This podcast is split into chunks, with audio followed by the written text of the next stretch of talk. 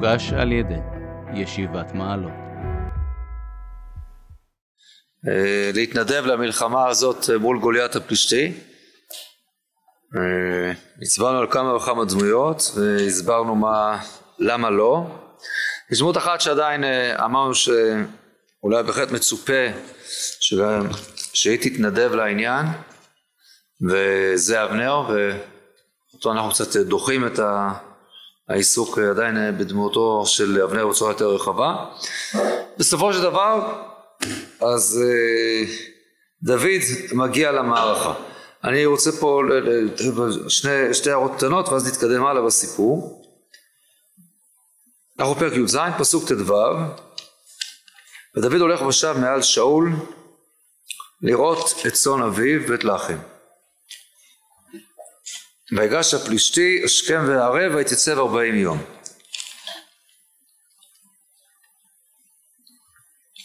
אה, מה פירוש דוד הולך ושב מעל שאול לראות את צאן אביו? אז אה, באופן פשוט אפשר להבין את מה שמופיע לפני כן בסוף הפרק הקודם, הרי שאול ביקש לקחת אותו אליו, את דוד אליו בתור אה, מנגן, אז דוד, לו איזו חופשה קצרה מה, מהתפקיד הזה שמנגן לשאול, אז הוא חוזר הביתה אה, לראות את אה, צאן אביו. טוב, זה לכאורה האפשרות הפשוטה, ויותר מאוחר נראה שלא ברור שהדבר אה, הזה הוא הפירוש הנכון. מה עוד, שאם זה כך, לכאורה לא זה המקום לכתוב את הפסוק הזה. לכאורה הפסוק הזה היה אמור להופיע בסוף פרק ט"ז. אחרי שמספרים ששאול לקח אותו וזה היה לו טוב, ולקח דוד את הכינור, כן, והיה ביות רוח וקבורת שאול, לקח דוד את הכינור וניגן בידו ורבח לשאול ותועלו, וסרה מעליו רוח הרעה, ואז כנראה שכך זה עבד. כאשר שרה הרוח הרעה מעל שאול, עכשיו הייתה רגיעה, ואז דוד יכול לקפוץ הביתה, לראות את צאן אביו, לחזור לשאול ולחכות לפעם הבאה אולי שתהיה לו רוח רעה ועוד פעם לטפל. שם היה מקום לציין את זה. פה זה קצת נכנס באמצע, אבל לא, זו שאלה נוראית. אה, נגיד כרגע שזה הפירוש, דוד הולך עכשיו מעל שאול לראות את צאן אה, אביו בית לחם. טוב, אנחנו נחזור לפסוק הזה. פסוק הבא, פסוק אה, ט"ז, ויגש הפלישתי השכם והערב ויתייצב ארבעים יום. חז"ל אומרים, מה זה השכם והערב? ודרשו למנוע מהם קריאת שמע של שחרית וערבית. טוב, שוב, מסוג הדרשות שנראות דרשות מאוד מאוד רחוקות.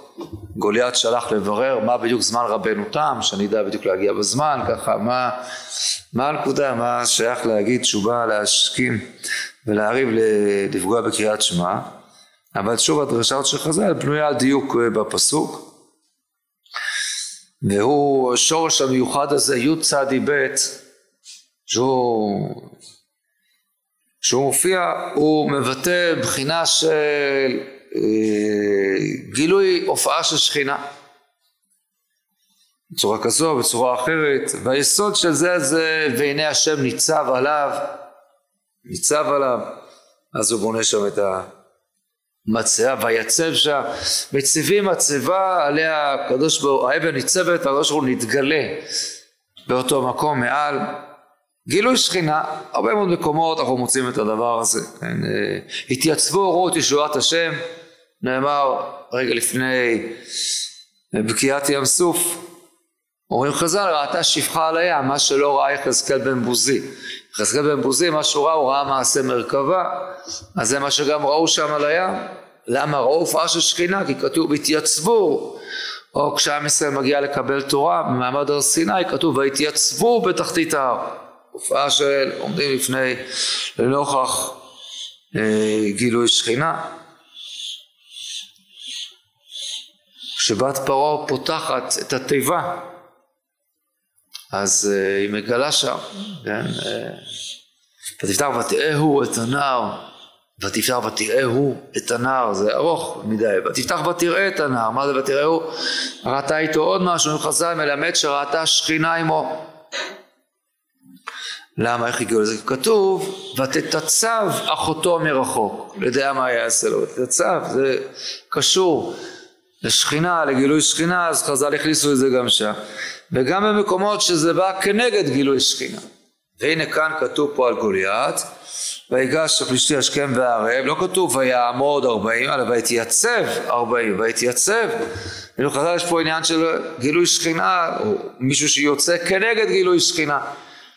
אז קריאת שמע, גילוי ייחוד השם, הוא מגיע השכם והערב, אומרים חז"ל שכנגד זה הוא מגיע, וזה כמובן מתאים מאוד לכל התיאור, כפי שכבר ראינו כאן, שמה שהפלישתי עושה הוא מחרף מערכות אלוקים חיים. המלחמה הזאת כאן מלחמה יסודית מאוד, רוחנית בעיקרה, ועל זה ככה, זה כאן מה שמגיע גוליית, והוא גם יגיד את זה ככה, את העניין הזה. אני חרבתי את מערכות ישראל, ודוד יגיד לו אחר כך בפסוק כ"מה, ויאמר דוד אל הפלישתי אתה בא אליי בחרב ובחנית ובחידון אנוכי בא אליך בשם השם צבקות אלוקי מערכות ישראל אשר חרבת. כן, ויקרא לפלישתי דוד באלוקיו זה, זה ההופעה יש אלוקים אין אלוקים אלוקי ישראל אלוקי מערכות ישראל. אז כשגוליית משכים ומערים אומרים חז"ל ויתייצב למנוע מהם קריאת שמע. זה הרעיון של המדרש הזה. טוב. נחזור, פסוק כ', וישכן בבוקר ויתוש את הצאן שומר ויישא וילך כאשר ציווהו ישי ויבוא המעגלה ואכל היוצא למערכה ויראו במלחמה ותוך ישראל ופלישתים מערכה לקראת מערכה ויתוש דוד את הכלים מעליו על יד שומר הכלים וארוץ המערכה ויבוא ישר לך לשלום מה, מה, מה, למה זה חשוב? החלק הראשון של הפסוק ויתוש דוד את הכלים מעליו על יד שומר הכלים על איזה כלים מדובר פה? למה זה חשוב? טוב, כמובן שזה מאוד מאוד מזכיר את הפסוק שמופיע לפ, אה, לפני כן, פסוק כ', משכנתי בבוקר ויטוש את הצאן על שומר. דוד שם נטש את הצאן על שומר, מה שאחר כך אבי אה, אה, אליאב אח שלו, ויחר אף אליאב ודוד בפסוק כ"ח, ויאמר למה זה ירדת ועל מי נטשת מעט הצאן האלה במדבר מה זה על מי? הוא לא העלה בדעתו שהוא זה, אבל דוד זה לא ככה, הוא סתם חשד בו, הוא באמת אה, נטש את הצאן על שומר וחשדו בו לשווא. אה, אולי גם פה הוא עשה משהו חשדו בו לשווא. אה, כי גם על זה אומר לו למען ידעתי את זדונך ולמען ראות המלחמה ירדת. אולי מכיוון שלכאורה מוזר שאליאב אומר לדוד אני ידעתי שאתה שובב שכמוך באת לראות אקשן כי זה לא נכון אליאב אמור לדעת שזה לא נכון. שהוא לא הגיע לכאן סתם מיוזמתו אלא בשליחות אביו. למה אליאב אמור לדעת את זה? שהוא מגיע בשליחות אביו שהרי מה שכתוב בפסוק י"ז ומשל לדוד בנו קח נא לאחיך איפת הכלי הזה ועשרה לחם הזה והרץ למחנה לאחיך. דוד מביא חבילה מהבית. הוא מביא את הדברים האלה מהבית זה ברור שהוא הגיע בשליחות של אבא שלו אז איך אליאב אומר לו אני יודע למה באת למלחמה לראות. לא אבא שלח אותי. אז העניין הוא שאליאב לא הספיק לראות את זה. כי כנראה דוד מתקרב, מגיע והוא שומע רעש והמולה וכולם הולכים אז הוא מבין עכשיו שעכשיו הוא לא יכול עכשיו ככה לבוא לאוהל של האחים שלו בנחת להגיד להם קחו שימו את זה בארונית שלכם אני יודע. אז מה הוא עושה? זה הכלים שהוא הביא איתו זה הכלים שבהם האוכל שהוא הביא אז זהו מפקיד על יד שומר ורק רץ ישר גם אל האחים יבוא וישאל לאחיו לשלום אפילו לא כתוב שהם עונים לו. הוא מדבר עמם, והנה איש הביניים עולה, גוליית הפלישתי שבו בגת, כן, איך שהוא עולה, אזעקת צבע אדום, לא צריך לענות, כבר גוליית עולה, וידבר כדברים האלה. אז זה נכון, זה טכנית, אולי מסביר לנו קצת אה, למה אליאב חושד בו, כי הוא לא הספיק לראות את ה... האם זה כל כך חשוב? אז פה אפשר להגיד שני דברים נוספים. הדבר הראשון הוא אה, שגם הוא קצת טכני, שבסוף מתברר שלא צריך. כל מה שאבא שלו שלח, את כל הדברים, את כל האוכל הזה לאחים, מדוע? כי לך תדע מתי זה יסתיים הסיפור הזה. כבר אה, ארבעים יום כבר לא נמצאים בבית, ודיברנו על זה בפעם הקודמת, שיש כנראה גם מתיחות בין שבט יהודה לבין שאר השבטים, בטח לבין ה, אולי המנהיגות שם של שאול והמפקדים שאיתו, שנקראים איש ישראל, ולכן האבא ישי חשש, אולי האחים כבר לא מקבלים את היחס הנכון, ושוב, יכול להיות שכבר בצבא יש בעיות של אוכל, אף אחד לא תכנן היערכות ארוכה כזאת, שעומדים אלפי אלפי אנשים והם עומדים בחוסר מעש, צריך מישהו לתת להם אוכל או משהו, והוא חשש. הנה מתברר שלחשש הזה כבר בעצם אין מקום, מדוע? כי ברגע שדוד מגיע, מתברר שלא צריך לתת להם אוכל. למה לא צריך לתת להם אוכל? דוד מגיע, הפתרון מגיע. עוד רגע אנחנו מסיימים את הסיפור הזה ודוד מביא לניצחון הגדול על, ה, על הפלישתים. אז זה אפשרות אחת ברמה הטכנית, אבל יש אולי גם משהו מעבר לזה. אולי כבר נרמז בעניין הזה, וזה דבר ש... עוד נראה שהוא ילך אה, ויתעצם, ופה אנחנו יכולים עוד איזה נקודת הצצה קטנה לעניין הזה.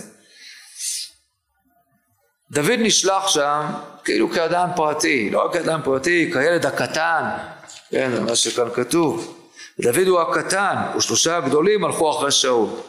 הגדולים הולכים למלחמה ודוד הקטן הוא בכלל לא עוזב, והוא בסך הכל נדרש למשהו מאוד מאוד קטן, מאוד זניח, הוא אפילו לא תומך לחימה, כן, הוא, אה, מישהו ילד ככה הולך ושב, הולך ושב, והוא יצטרך אה, להביא משהו לאחים, אף אחד לא אמור לספור אותו. סיפור הכי פרטי והכי קטן, אבל מתברר שלא.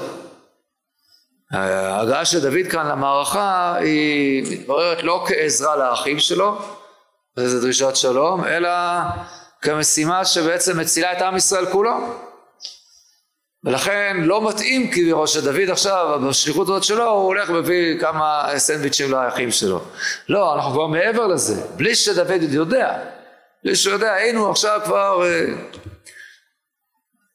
אבל כאן יש עוד נקודה מאוד חשובה. וזה אז לא היו כותבים כלום. הוא רק היה מגיע לאחים ושואל להם לשלום, ולא כתוב שהוא נותן להם את האוכל, כי זה לא מתאים עכשיו, זה לא בדיוק הסיטואציה עכשיו המתאימה. אז לא היה כתוב, אז מה? לא, זו נקודה מאוד חשובה שאנחנו שוב נראה אותה בהמשך, וראינו אותה בזמנו, בזמנו אצל שאול בתחילת מלכותו, ברגעים היותר יפים וטובים שלו. שאומנם נכון שדוד הולך להיות מלך עוד מעט, כאילו כבר משהו, אישיות כלל ישראלית ציבורית, אז זה לא בא על חשבון הדברים הקטנים, לא בא על חשבון הדברים הקטנים. וכמו שדוד דאג לצאן של אבא שלו, ושם אותו על שומר, ולא סתם הפקיר את זה, מה זה הצאן של אבא שלו? הוא עוד מעט, אה, דוד אה, אמור לעזוב את הצאן.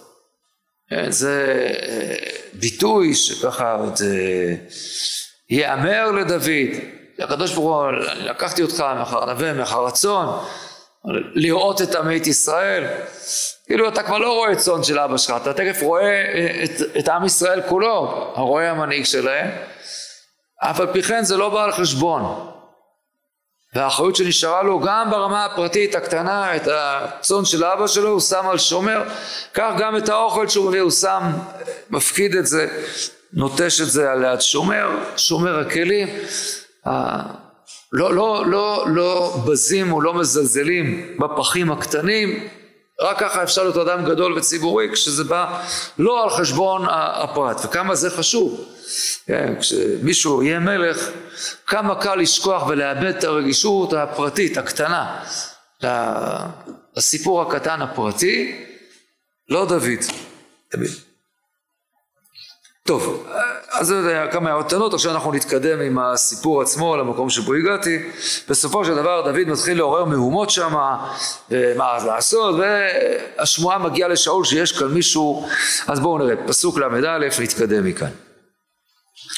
וישמעו הדברים אשר דיבר דוד ויגיעו לפני שאול ויקחהו. ויאמר דוד אל שאול אל יפול לב אדם עליו עבדך ילך ונלחם עם הפלישתי הזה. ויאמר שאול לדוד לא תוכל ללכת אל הפלישתי הזה להילחם עמו כי נער אתה והוא איש מלחמה מנעוריו.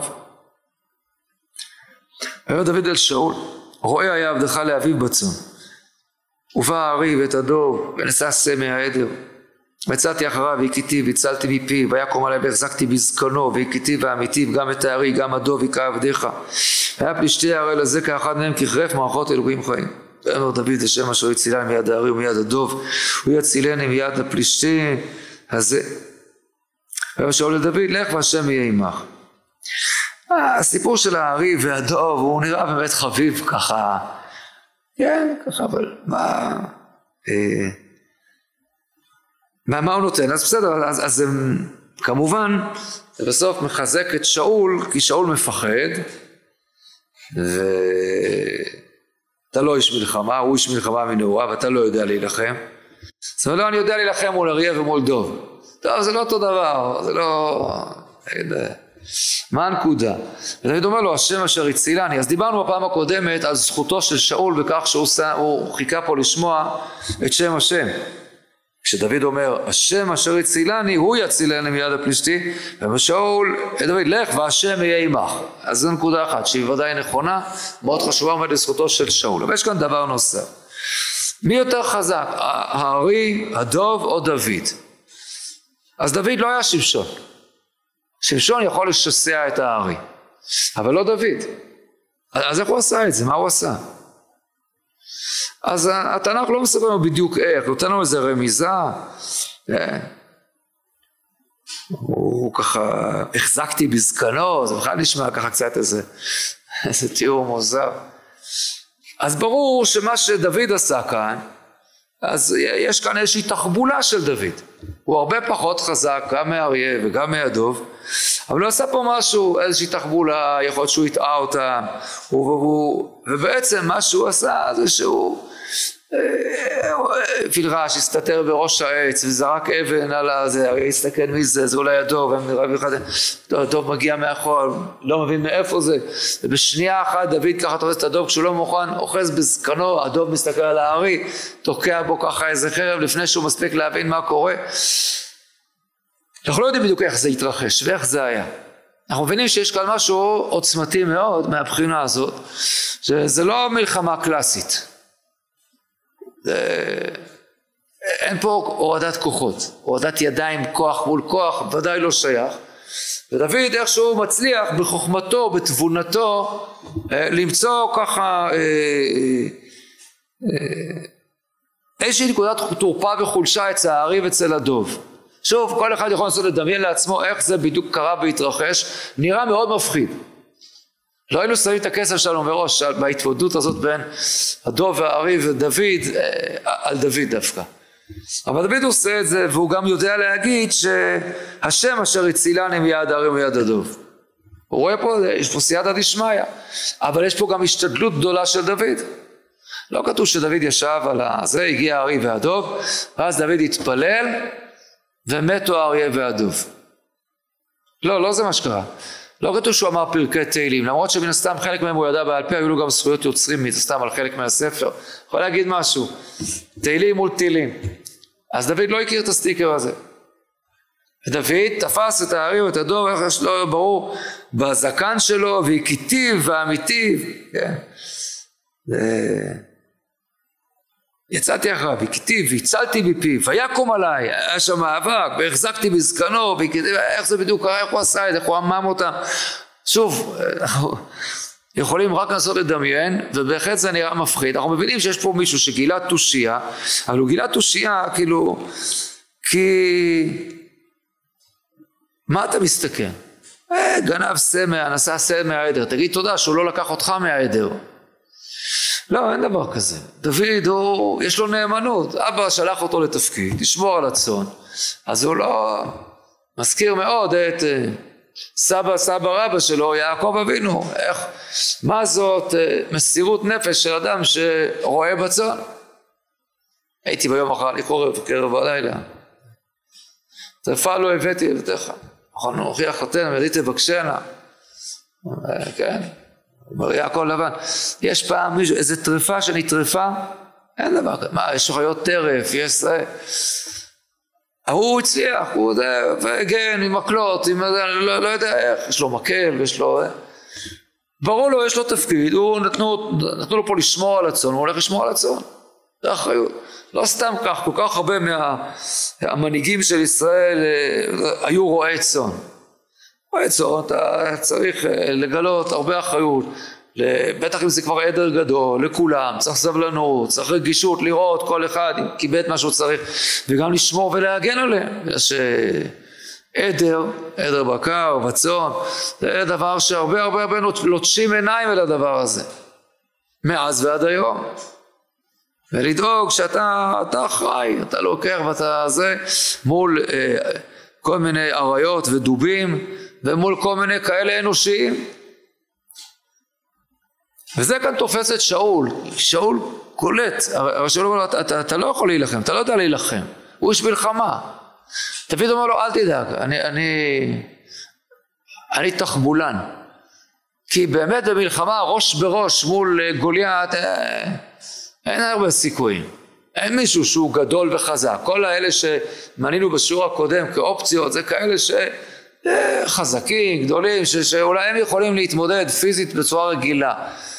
וכשדוד מגיע, אז נראה נער, לא... אומר לו, כי נער אתה, אתה לא יכול. אומר דוד, לא, אני מנהל את זה בצורה אחרת. בצורה אחרת, והוא מבין, הוא מבין שדוד לא סתם מתרברב כאן עכשיו. זה לא הזמן עכשיו להמציא כל מיני סיפורים והמצאות. הוא גם ראה, ניכרים דברי אמת, הוא ראה, הוא ראה את הלהט הזה. כן, אתם מבינים איזה אומץ יש לדוד שהוא בא לשאול, נער בא לשאול, ואומר דוד לשאול, אל ליפול לב אדם עליו. כלומר, מה אומר לו במילים שונות? תפסיק לפחד. מי אתה שתגיד דבר כזה? אם אתה סתם איזה שובב שאתה מעז להגיד דבר כזה, אז הוא ראה את העוצמות האלה של דוד, והוא שמע מה, מה השמועה שעוברת, שדוד עובר ואומר, מה יעשה לאיש? אתם לא מתביישים? מה, הוא חרב מערכות, אלוקים, מה, אתם יודעים מה, מי זה הפלישתי הראל הזה? איזה עוצמות, איזה... וכששאול, זה מסתדר לשאול פתאום, כשהוא אומר, השם, הוא, הוא עזר לי כבר, הוא יעזור לי, אין לשאול הרבה ברירות. אבל הוא מבין שאם מישהו יכול אז, אז דווקא בצורה הזאת. גם שאול מבין את הדבר הזה. שאול עצמו היה בסיטואציה דומה במלחמה הגדולה מול הפלישתים. כשהצבא הפלישתי היה צבא עצום ורב, ראינו מספרים עצומים, והצבא של שאול מתחיל בשלושת אלפים והולך ופוחת, כבר נשאר עם שש מאות במגמת ירידה. מבין, מה הוא לא יכול לעשות שום דבר בצורה רגילה. ואז הגיע מישהו שבדיוק נקע דבר כזה, גם נקע ועשה איזשהו משהו לא רגיל, לא קונבנציונלי, משהו לחשוב מחוץ לקופסה, איכשהו לנסות לנצל נקודת תורפה שיש דווקא לאויב העדיף הזה והגדול והחזק, וזה יונתן. כאשר יונתן הבין שבאותה סיטואציה נקודת התורפה הגדולה, היחידה אולי שיש למחנה הפלישתי זה, כפי שהסברנו אז, זה אולי הביטחון העצמי המופרז, ברור להם שהקרב כבר הסתיים לפני שהוא התחיל בכלל והם בטח לא מתכוננים כבר ברצינות ואפשר להפתיע אותם. וזה מה שהולך לעשות כאן דוד וגם הוא חושב שמבין והוא מכניס את זה לשאול שאפשר לעשות משהו לא רגיל כמו מול אריה ומול דוב. פסוק ל"ח אומנם וילבש שאול לדוד מדיו ונתן כובע נחושת על ראשו, ויבש אותו שריון, ועקור דוד את חרבו מעל למדיו, ויואל ללכת כי לא ניסה. ואומר דוד אל שאול לא אוכל ללכת באלה, כי לא ניסיתי, וישראל דוד מעליו, בקושי הוא הצליח לזוז. לא, אני לא, זה, זה, זה לא הסיפור, לא. אל, אל, אל תחמש אותי ותמגן אותי, זה לא עוזר. ויקח מקלו בידו ויבחר לו חמישה חלוקי אבנים מן הנחל וישם אותם בכלי הרועים אשר לו וילקוט וקולעו בידו ויגש אל הפלישתי. מלך הפלישתי הולך וקרב אל דוד, ויש נושא הצנעה לפניו. הערה. הנה, כבר מפרם את ההוראות, נכון? את ההסכמים. זה ממש, כאילו, מה, מה אמרנו? כמה... אחד מול אחד, נכון? אז אתה שניים. לא מספיק שאתה ככה, יש לו זה ויש לו, איש נושא הצנעה הולך לפניו. אנחנו מבינים שזה כבר מופיע קודם, כן? בתיאור שלו. האיש הנושא צינה שהולך לפני גוליית, אתם מבינים מה זה. זה אדם שהולך ויש לו מגן כזה גדול, משוח בשמן ככה, בכדי שחיצים שיורים עליו, מה? יחליקו ו... ולא יודע, מגן אנושי כזה. אבל בעיני גוליית, הדבר הזה, האיש הזה שמחזיק את הצינה, שהוא נקרא, כן, האיש נושא הצינה, הולך, לפ... ונושא הצינה הולך לפניו, זה בכלל לא בן אדם מבחינתו. זה חפצה ולא גברא. זה חלק מכל המערכת המיגון שלו. איזה עבד, לא ברור מאיפה העבד הזה הגיע, איזה פלישתי או שאחד מהעבדים שהם לקחו להם, אני לא יודע. יש לי חשדות שאולי זה אפילו זה היה איזה יהודי שהיה שבוי אצלהם, אבל טוב זה לא כל כך קריטי כרגע. תראו איך הם מתייחסים לבני אדם, היחס המביש הזה של גוליית. הוא הולך עם האיש נושא הצינה, וזה נחשב עדיין אחד מול אחד. זה... טוב. ומולו הולך דוד. אני חושב שאתה ככה, אנחנו קוראים, התמונה עוברת ככה, דוד לגוליית, ככה והם עומדים, רואים אחד מול השני. והבית הפלישתי וירא את דוד ויבזהו, כי היה נער באדמונים יפה עיניים.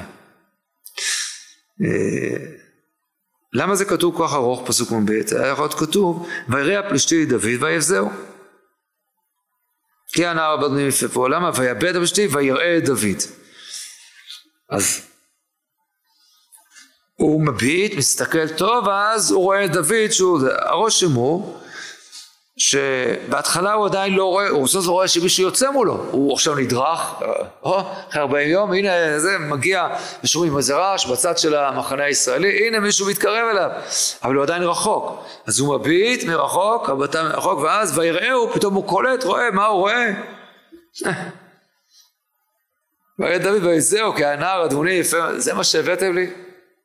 הוא ממש נעלב. מה הסיפור פה של דוד?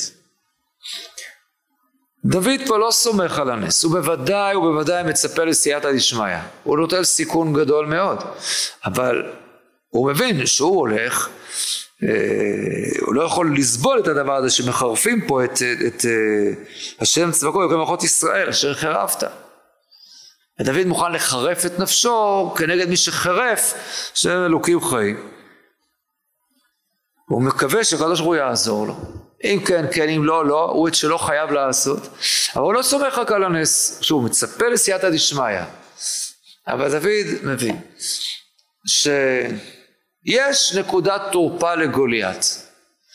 מה נקודת התורפה של גוליית? זה נרמז במה שקודם שאול מלביש אותו, כל השריון וכל הזה, זה... גוליית הוא לא מאוד מאוד מאוד מהיר עכשיו בהתנהגות שלו. זה ברור. וגוליית הוא סגור, ממוגן, ממוגן ממש ממש ממש טוב. אבל הוא, הוא כבד, הוא כבד. עם כל השריון הזה זה בוודאי... אה, ודוד הולך לנצל את הדבר הזה. ודוד הולך לבצע כאן פעולת הטעיה נפלאה. מה הולך לעשות דוד? פסוק מ' כתוב מה, מה הנשק שלו. ויקח מקלו בידו ויבחר לו חמישה חלוקי אבנים מן הנחל וישם אותם כלי הורים שלו וקלעו בידו ויגש אל הפלישתי. אז אה, למה הוא לוקח את הקלע ואת האבנים? ברור, זו התוכנית שלו, לראות בו, נכון? וזה גם מה שהוא עושה. למה הוא לוקח מקל? לקח מקלו בידו. הוא לא משתמש במקל. למה, למה הוא צריך את המקל? יש שתי אפשרויות, יש סוגים של לחימה, לא של אחד מול אחד כאן. יש לחימה שהיא מרחוק. יורים חץ וקשת, אפשר אולי לנסות להטיל כידון, זה כבר מרחק קצת אה, יותר קטן, אבל... ויש כבר כמה פנים אל פנים, שזה עם חרב, זה להכות אחד את השני.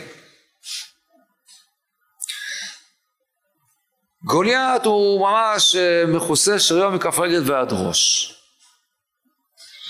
כן, אה, יש לו כובע נחושת על ראשו, שריון קשקשים הוא לבוש, ומשקל השריון כך וכך, מצחת נחושת על רגליו, כידון נחושת בין כתפיו, עץ חניתו ולעבד חניתו, ונושא הצינה לפניו. הכובע הנחושת הזה של גוליית, כמובן זה לא כובע הנחושת, אלא כובע שמגן, מגן על הראש. לא כובע שהוא מעל הראש, כי אז זה די מבאס להיות עם כובע הנחושת על הראש, סתם ככה, כן, אלא זה כמובן מגן על הראש, ויש לו, כמו שאנחנו יודעים, מן הסתם יש לו דבר כזה ככה לראות, שמשהו שסוגר לו את העיניים חרכי הצצה קטנים כאלה. וזה מיגון נפלא מאוד. כאשר עומדים, זה מונע את זה שיראו עליך איזה חץ מרחוק, או יטיעו עליך איזה כידון, כי אתה סגור. אז הוא מוגן מפני הדבר הזה. זה נכון.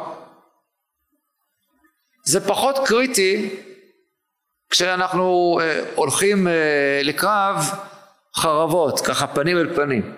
אז זה דווקא מפריע. אז לא יורים עליך על איזה חץ, אז אתה קצת צריך להסיר את זה קצת, לראות יותר כי בקלות, ואז תוכל לנשום ביתר קלות.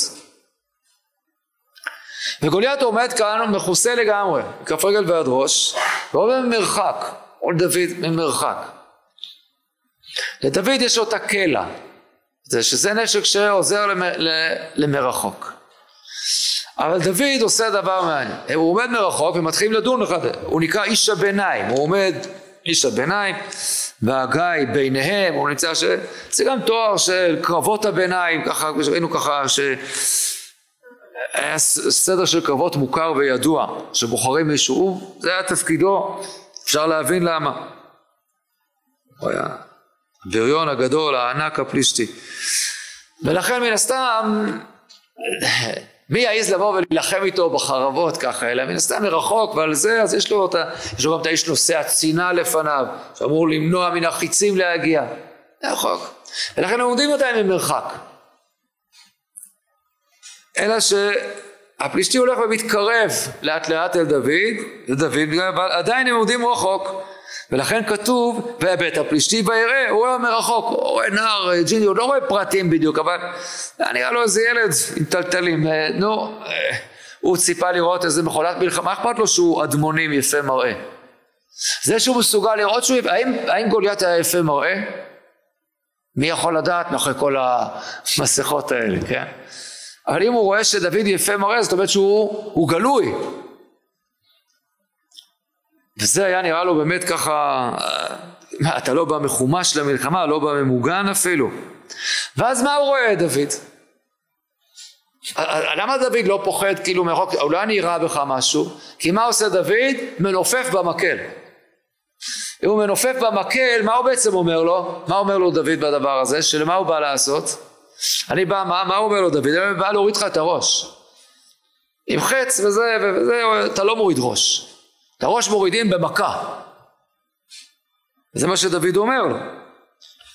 והוא שם לב לדבר הזה, ודוד מתכוון בזה להטעות אותו. ותראו איך ההטעיה מצליחה. עובד נעלם. ערב פלישתי הלוך וקרוב, והאיש נושא השנאה לפניו. עדיין חושבים, טוב, תכף הוא יוציא את, ה, את, את החץ והקשת שלו או משהו.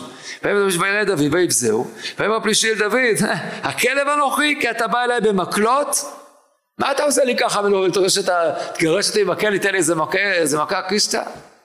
במקל? מילא תבוא עם חרב אם אתה כבר מעז להילחם מולי. אז עכשיו גוליית יודע בבירור שמה, יש לי עוד עוד כמה שניות טובות עד, שעד המפגש. זה לא, אני לא צריך לפחד עכשיו ממה? מאיזה חטא שיראו ממרחוק. אין לו חץ וקשת, כל מה שהוא רואה מה? רואה אותו מאיזה ילקוט ומה? ו... ומקל. וזה ילקוט הרועים, ולרועי צאן יש לו מקלות, יש לו מקל לגרש כלבים, לגרש זאבים. אז הם אומרים, מה, אני כלב? אז אתה בא אליי עם מקל. אבל גוליית עכשיו ברור לו שיש לי עוד כמה שניות עד המפגש, הוא היה נורא הרבה בכהנות, תכף יירו עליי, אז הוא מבין שלא עומדים לירות עליו, הולכים איתו קרב פנים אל פנים. אז הוא מבסוט, כאילו מה, אז הוא אומר, ואז הוא מקלל אותו. ויאמר פלישי אל דוד, לך אליו ואתנה את בשרך לעוף השמיים לבאת השדה, אני אקרא אותך לחתיכות ולפזר אותך, את הגופה שלך. אם, היית, אם זה היה איזה יריות מרחוק או משהו כזה, הייתי מטיע לך חנית או משהו, אבל לא, תבוא אליי, אתה מתקרב אליי, אז אני אקרא אותך לחתיכות. ויאמר דוד אל הפלישתי אתה בא אלי בחיר ובחנית ובקידו אנוכי בא אליך בשם בשם אלוקי צבאות מלכי ישראל אשר הרבת היום הזה יסגרך השם בידי. הוא כל הזמן הוא, הוא מקשיב. גוליית הוא גם די, די מופתע מהנאום הזה אבל הנאום הזה גם מיועד בעיקר למי? למערכות ישראל. היום הזה יסגרך השם בידי והכיתיך והסירותי את ראשך מעליך. שוב מה הוא אומר? לו הסירותי את ראשך מעליך כלומר מה? אני בא לתת לך עכשיו, אה, אני תכף מגיע אליך, מוריד לך את הראש. נתתי פגר מחנה פלישתי ביום הזה לעוף השם לבחיית הארץ, וידעו כל הארץ כי יש אלוקים לישראל. וידעו כל הקהל הזה, כי לא יוכלו וחלית יושיע השם, כי השם יחם נתן אתכם בידינו. והיה כי קם הפלישתי, וילך ויקרב לקראת דוד. עכשיו הוא ראה, הולך כבר הפלישתי, אז מבין? לא מלחמה מרחוק, אלא מקרוב, אז הוא הולך כבר לקרוא לתפוס את דוד השובב הזה, אני תכף, החצוף הזה, הוא, הוא זה שמגיע. וכמובן שעכשיו, מה הוא יכול להרשות לעצמו? קצת להרים, מה? מצחת את הנחושת מעל העיניים שלו, ככה, זה... לא, לא מדובר פה ביריות. את השניות האלה בדיוק דוד מנצל. וישר דוד ידו אל הכלי ויקח משם אבן ויקלע בארץ הפלישתי אל מצחו ותתבע אבן במצחו ופועל על פניו ארצה. זה הניצול של הזדמנות. הוא הטעה אותו הביטחון העצמי של, הגול, של גוליית והתפיסה שתקף אנחנו לא לתפוס אותו בידיים לכן לא צריך ל... אני יכול קצת אה, לוותר על המיגון הנוקשה הזה גם האיש נושא הצנעה, הוא לא בכוננות כוח, הוא לא רואה חיצים מולו או משהו שכזה, ופוגע במצח. לא בטוח שהוא מת מהדבר הזה. זה בטח כואב, אני מתאר לעצמי, ותתבע, ויפול פניו ארצה. הוא עוד לא מת כנראה. הוא חטף מכה רצינית. אה, שמעתי פעם הסבר, אמר רבי סדן, לפני מה ששמעתי, שפה, כן, אתם יודעים, ילד נופל במגרש זה, פותח את הראש. דוד מלא דם, מלא דם, ככה זה נראה, מה זה מפחיד. יש פה ככה כלי דם מאוד רגישים, אבל זה לא... זה לא נורא, בדרך כלל זה, זה באמת הרבה דם משפריץ, הוא עושה... אז זה מה שקרה לו כנראה, הוא, הוא נפל, נפל על הפנים, והוא עם דם, והוא אולי בהלם, אבל זה ייקח לו כמה שניות. הוא ג'לוב רציני. ועוד מעט, ואם הוא יקום ויתאושש, או עכשיו הוא גם חייב פצועה, זה, זה יהיה הסוף של דוד. לדוד יש לו עכשיו כמה שניות רק. חז"ל אומרים את הדבר הזה, כאילו ש... ויפול על פניו ארצה. לכאורה הייתי מצפה, מה אם פגע בו אבן ככה מאלף שמה, איך הוא ייפול? חורנית, אלא, אז מה הוא נפל קדימה, רואים ככה שדוד, חז"ל, יצטרך לרוץ פחות, כאילו. מה, שיהיה קצת שכר פסיעות, מה הבעיה? מה אתה רוצה להגיד בזה? אז דוד, טוב, אומנם זה הרבה, זה, כן, אם זה, כן, אה, שש אמות, אז שש אמות קדימה, שש אמות אחורה, עד שיגיע זה הפרש כבר של 12 אמות, אבל לא, לא, נראה שמה שכבר רוצה להגיד את הנקודה הזאת, המרחק הזה של לרוט עוד, עוד איזה 12 אמה, זה עוד שתי שניות, זה כאן קריטי, אין זמן, הוא צריך עכשיו מהר להגיע אליו רגע לפני שהוא מתעשת. אז לכן כתוב, וקרא דוד, וימהר דוד ועוץ המערכה הגעת הפלישי, וישר דוד לכלי, ויקח משם, ויקלע את אברצה בשביל למצוא, ותבואם ומצוא ויפול בארצה, ויחזיר דוד מן הפלישי וקלעו באבן, זה פסוק סיכום, וירד הפלישי וימיתהו, ובחר בהם ביד דוד, עכשיו מסבירים לנו איך זה קרה. וירוץ דוד ויעוד אל הפלישתי, ויקח רבו וישבה מתאר וימוטטהו, ויכות בה את ראשו, ויראו הפלישתים, כי מת גיבורם, וינוסו. בדיוק לפי הכללים שהם סיכמו, שמי שמוכה נכנע. אז הם לא בדיוק מסכמים, עובדים עם מה שסוכם להם, הרבה הפתעה, אז אנחנו די ציפינו שהם יקיימו את ההסכם כמו שהם תמיד מקיימים, כמו שכולם מקיימים. כורת את ראשו, דוד מצליח, באמת בדיוק איזה טריק כזה כמו שהוא עשה לאריה ולדוב. משהו לא שגרתי ולא, ועד שגוליית זז ועד שהוא זה, את זה דוד מצליח כאן לנצל בצורה מדהימה. ויקומו אנשי ישראל ויהודה ויריעו וירדו את הפלישתים עד בואכה גיא ועד שערי עקרון ויפלו חללי פלישתים בדרך שעריים ועד גת ועד עקרון וישובו בני ישראל מדלוק אחרי פלישתים וישוסו את מחניהם ויקח דוד את ראש הפלישתי ויביאו ירושלים ואת כליו שם באוהלו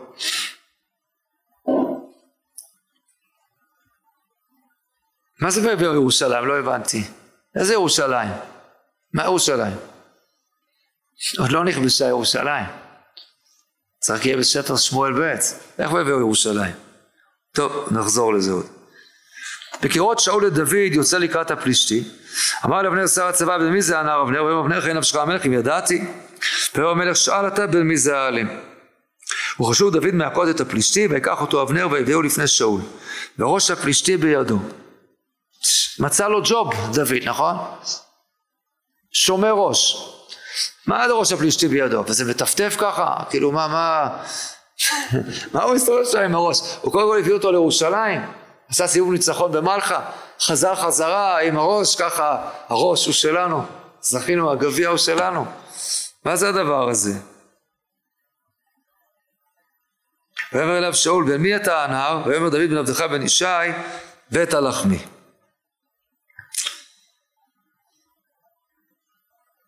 טוב, באמת אה, ניצחון מופלא מאוד. שהסברנו אותו בצורה מאוד מאוד טבעית. טבעית, כן? טוב, בואו נראה כל אחד מאיתנו אם מוכן לעשות את הדבר הזה. זה כבר כמעט נראה לא הוגן, עבד על גוליית, אה, לא חוכמה ככה. טוב, כל אחד יכול ככה להכות את גוליית, נכון? יאללה, בואו נראה אתכם. בואו נראה מי מעז לעשות דבר כזה. אז דוד המלך, באמת, אה, זה בדיוק השילוב המדהים. של תעוזה ותכנון נכון, כאילו ניצול האפשרויות הטבעיות שיש פה בכל זאת לעשות משהו ביחד עם תפילה בסייעתא דשמיא. זה השילוב, זה, זה הדבר, ש, הדבר שימשיך לאפיין את דוד ואת מלחמותיו. המלמד ידיי לקרב אצבעותיי למלחמה. הוא הולך להילחם, עם תכסיסי מלחמה. אבל הוא יודע שהכל הכל הכל הזה ידעו כל הארץ כי יש אלוקים לישראל. מי שיכה, כן, זה, היום הזה יסתגרך השם בידי, זה לא אני. וכל זה וידעו, וידעו כל הקהל הזה, כי לא בוחר ובחלית יושיע השם, כי להשם המלחמה, ואתה נזכן בידינו. כמו שעד עכשיו אנחנו היינו אולי בידיכם, זה הקדוש ברוך הוא, זה לא אתם. כך יהיה גם עכשיו. וזה כאן מה שבאמת אה, אה, מלמד דוד בקרב המדהים הזה. שכמובן כל הסיומת שלו היא פלא אחד גדול, בקרות שאול לדוד יוצא לקראת הפלישתי אמר אבנר תגיד לי מי זה? אה, מי זה? אני אתן לך רמז המלך? דו רמי פה סול אה? הוא מנגן אצלך כל בא וחוזר מה אתה אתה לא יודע מי זה? איך שאול לא יודע מי זה? טוב התשובה הפשוטה מוכרת וידועה טוב הרוח הרעה הוא כבר אה, זה לא תשובה טובה, לא מספקת דבר. אבל ראינו כבר מה זה רוח רע. רוח רע זה לא רוח ש... שעכשיו הוא לא מבין מה קורה, לא מזהה אנשים, זה לא ככה.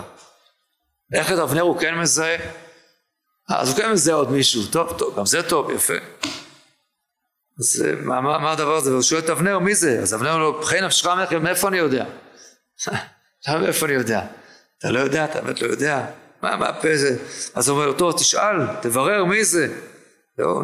לא, כל הדבר הזה כמובן תמיהה אחת גדולה, שכמובן המפרשים עמדו עליה, נצטרך גם אנחנו לעבוד עליה, לראות מה, מה הולך פה בכל הסיפור הזה, אבל זה כבר יהיה בעזרת השם פעם.